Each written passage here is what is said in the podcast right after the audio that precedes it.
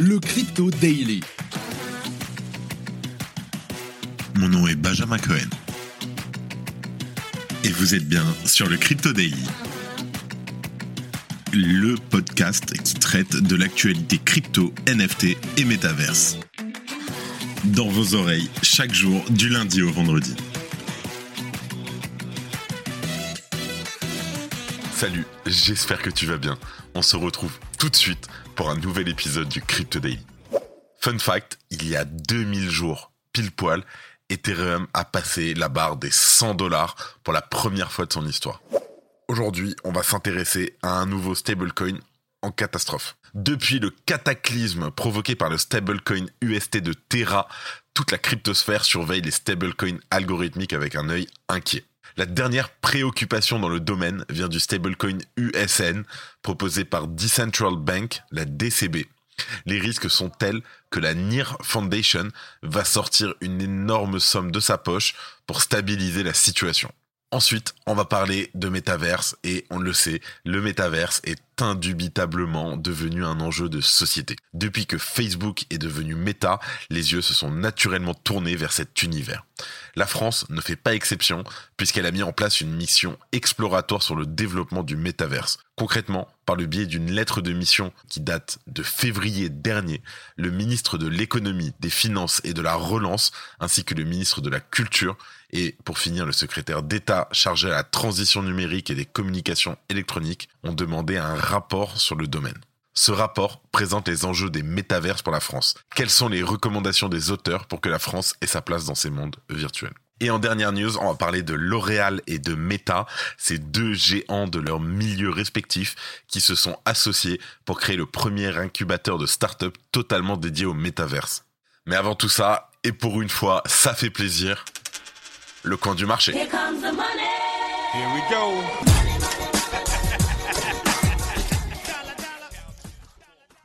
C'est une journée magnifique, ça me fait plaisir de te donner les chiffres et les prix, parce que franchement, c'est vert, c'est magnifique.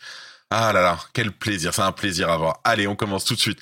On est remonté, on a gagné presque 70 milliards de dollars comparé à hier. On est à plus de 7% sur la market cap globale à quasiment 1 trilliard de dollars. Bitcoin en hausse de 7% à 20 650 dollars. L'Ether qui superforme Bitcoin avec une augmentation de près de 14% en 24 heures. J'ai bien dit 14 qui s'échange aux alentours des 1530 dollars. Un BNB plus 6% à 290 dollars. Le XRP, le la hausse qui ne monte pas tant que ça, plus 4 dollars à 0,46 centimes. Nous avons ensuite le Cardano plus 12% à 0,4 dollars. Le Solana qui reprend des couleurs plus 12% à 31 dollars. Et notre même coin préféré, le Dogecoin, en hausse de 14% à 0,07 dollars. Et ça fait tellement plaisir que tout de suite, allez hop, je te remets la musique. Here comes the money. Here we go. Alors nous enregistrons ce podcast, nous sommes le 26 octobre 2022 et il est 14h.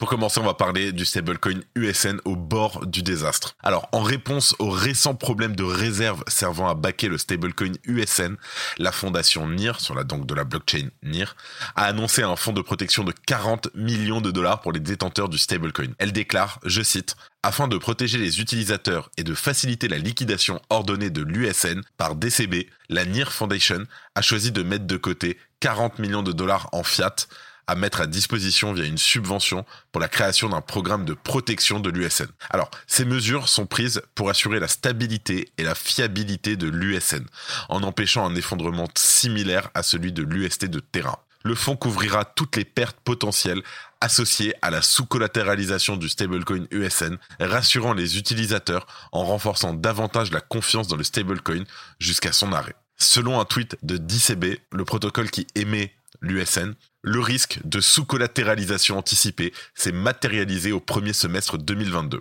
Cela a entraîné un déficit de collatéralisation initiale de 10 millions de dollars qui s'est depuis transformé en un déficit de plusieurs dizaines de millions de dollars. Selon la fondation, DCB a également confirmé qu'il y avait eu certains doubles mints du SN, ce qui a accentué la sous-collatéralisation. La NIR Foundation a également publié des recommandations pour un arrêt progressif du projet USN, y compris la migration des utilisateurs vers des stablecoins alternatifs, en même temps qu'une vente d'actifs collatéraux afin de couvrir les pertes potentielles. Elle a réagi rapidement pour éviter la panique et l'effondrement de son propre jeton natif USN, alors que les utilisateurs craignaient un Terra Luna 2.0. La fondation a également constaté que les mécanismes algorithmiques échouaient dans, je cite, des conditions de marché extrêmes ce qui, bien entendu, entraînait donc un déficit de collatéralisation.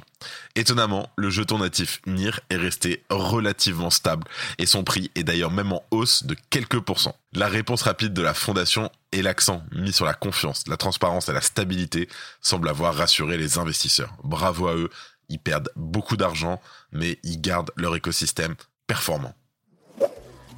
Si tu aimes le daily, sache qu'une note et un commentaire nous aident énormément. Aussi, si tu ne veux rien rater de l'actualité, abonne-toi.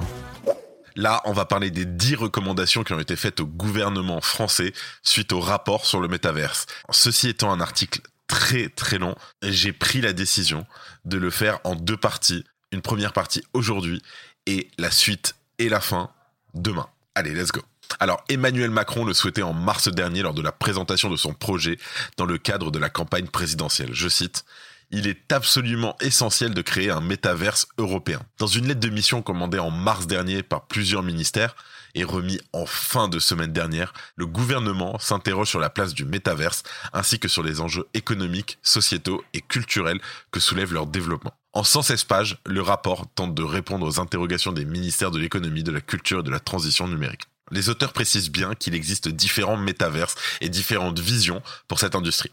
Un métaverse peut être ouvert ou fermé, grand public ou industriel, en réalité virtuelle ou augmentée, grand public ou spécialisé. Donc, je te fais un zoom sur certains points de cette mission exploratoire réalisée par Camille François, Adrien Badevant et Rémi Ronfard. La première recommandation est de rassembler les acteurs français. Deux écosystèmes de métaverse se détachent. Le premier est l'écosystème dans lequel un métaverse doit nécessairement comprendre de la réalité virtuelle, la VR, augmentée, l'AR ou mixte, l'AMR. Ces métaverses doivent donc être immersifs et accessibles via des casques de réalité virtuelle. Le second écosystème représente des métaverses qui comprennent des aspects Web3, blockchain et NFT. Ceux-ci sont libres, interopérable, modulable et transparent. Cela ne veut pas dire que l'un va sans l'autre. Il est tout à fait possible d'avoir un métaverse en réalité virtuelle qui utilise la blockchain et des avatars sous forme de NFT. Les auteurs précisent même qu'il faut que les acteurs de chaque écosystème se réunissent pour couvrir ces deux typologies de métaverse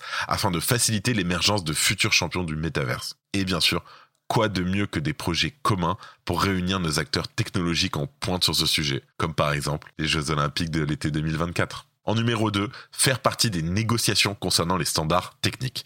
Des normes devront être établies entre les différents métaverses pour permettre l'utilisation d'avatars d'un métaverse à un autre sans perdre les objets qui pourraient y être associés. Ou encore permettre d'utiliser un objet créé dans un métaverse A dans un métaverse B. Dans l'écosystème des métaverses du Web3, des normes communes sont régulièrement adoptées pour permettre cette interopérabilité. Avec la blockchain Ethereum, par exemple, le standard de token ERC721 est utilisé par tous les métaverses. Cela permet d'assurer le bon fonctionnement des applications développées sur ce réseau. La France et les acteurs français doivent être partie prenante de ces négociations pour établir ces normes et éviter de les subir. Les porteurs de cette mission précisent, je cite, La France défend un Internet ouvert, libre et sûr, commun de l'humanité.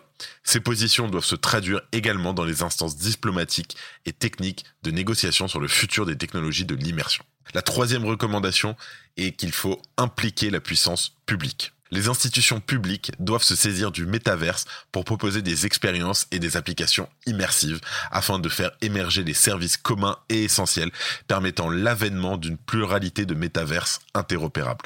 Comme d'habitude et comme toujours, l'interopérabilité, c'est une notion très importante aujourd'hui. Cela permettra de créer de la confiance dans un domaine où les données sont disponibles et accessibles. Ainsi, les auteurs recommandent de travailler sur des applications qui permettraient de réaliser des démarches administratives de manière plus ludique, agréable et immersive grâce à l'utilisation d'identités décentralisées. On pourrait imaginer la création de nombreux métaverses interopérables, un par le ministère de la Culture, un autre par les finances publiques, tu pourrais ainsi soutenir des activités associatives ou culturelles dans un métaverse et être directement éligible à une réduction d'impôts. Et le dernier conseil pour aujourd'hui, analyser la chaîne de valeur. Il ne faut pas chercher éperdument les futurs GAFAM, mais miser sur des acteurs technologiques qui seront indispensables pour les futurs métaverses et ainsi mieux guider les financements. Il est donc important de bien comprendre les acteurs qui évoluent dans l'industrie des métaverses, ainsi que leur rôle dans le développement et le bon fonctionnement de ceux-ci. Je cite, L'objectif souhaité par les auteurs du rapport est de, je cite, protéger les filières industrielles de la réalité virtuelle, de la modélisation 3D, de l'animation 3D et du jeu vidéo, à éviter autant que possible la fuite des cerveaux, accompagner les startups dans leur développement, protéger les fleurons. Il est, selon nous, important de ne pas restreindre les financements aux projets français uniquement, mais participer à l'élaboration des projets internationaux composés ou portés par des Français dans l'industrie du Web3. C'est tout pour la partie 1. Les six autres conseils seront dans l'épisode de demain. Et pour finir, on va parler de L'Oréal qui s'associe à Meta pour accompagner les startups françaises dans le métaverse. Alors L'Oréal, le groupe français de cosmétiques, s'associe au géant du web Meta pour développer le premier incubateur de startups entièrement consacré à la créativité dans le métaverse. Le métaverse, ce terme dont on n'entend plus parler dans la vie de tous les jours, définit l'ensemble des univers virtuels basés sur l'immersion et l'interactivité à travers des avatars et des paysages en 3D. Plus précisément, les deux entités vont mettre en place un programme d'accompagnement à destination de cinq startups différentes sur la période du mois de janvier au mois de juin 2023. Selon le communiqué, les startups concernées devront couvrir un large choix d'éventail de thématiques propres au métaverse, allant de, je cite, de la production 3D aux technologies de la réalité augmentée, virtuelle ou mixte, en passant par la création d'avatars et de leur portabilité, l'expérience utilisateur et d'autres sujets liés au Web3. Les cinq startups dont il est question n'ont pas encore été sélectionnées et les candidatures restent ouvertes jusqu'au 20 novembre prochain. Allez-y, let's go. Une fois ces dernières choisies par un jury d'experts issus de Meta et de L'Oréal, elles bénéficieront de l'ensemble des ressources allouées par le plus grand incubateur de start-up au monde, à savoir Station F à Paris dans le 13e arrondissement. Emplacement de choix pour les technologies innovantes et n'oubliez, non. Et on n'oublie pas que Station F a également été choisie par Binance pour accueillir ses locaux en France. Lors de cette annonce en avril dernier, Changpeng Zhao, le PDG de Binance, CZ, avait notamment déclaré que la France occupait une position unique pour être le leader de cette industrie en Europe, une vision qui semble également partagée par Meta et L'Oréal. Et ben on peut aussi rajouter crypto.com. Plus précisément, ces startups bénéficieront d'un accompagnement de la part des chercheurs de Meta AI et d'un mentorat de L'Oréal. Par ailleurs, Station F constitue en soi un lieu d'échange et d'interaction avec les nombreuses autres startups présentes sur place une opportunité supplémentaire pour les entreprises accompagnées de développer leur réseau et d'apporter une valeur ajoutée supplémentaire à leur projet. Laurent Soli, le vice-président Europe du Sud de Meta, a souligné l'intérêt de ce projet qui met le drapeau tricolore à l'honneur. Nous sommes fiers de nous associer à L'Oréal Group à travers ce projet ambitieux qui a pour objectif de soutenir notre écosystème de start-up françaises, qui a un rôle déterminant dans la construction d'un métaverse collectif, créatif et inclusif. Allez, et les actualités en bref pour finir. Aux États-Unis, deux agents des services de renseignement chinois sont accusés d'entrave à la justice. Pour obtenir des documents liés à la poursuite d'une société basée en Chine, ils ont tenté de corrompre un employé du gouvernement américain avec du Bitcoin. Néanmoins, ce dernier s'avérait être un agent double au service du FBI. Dommage.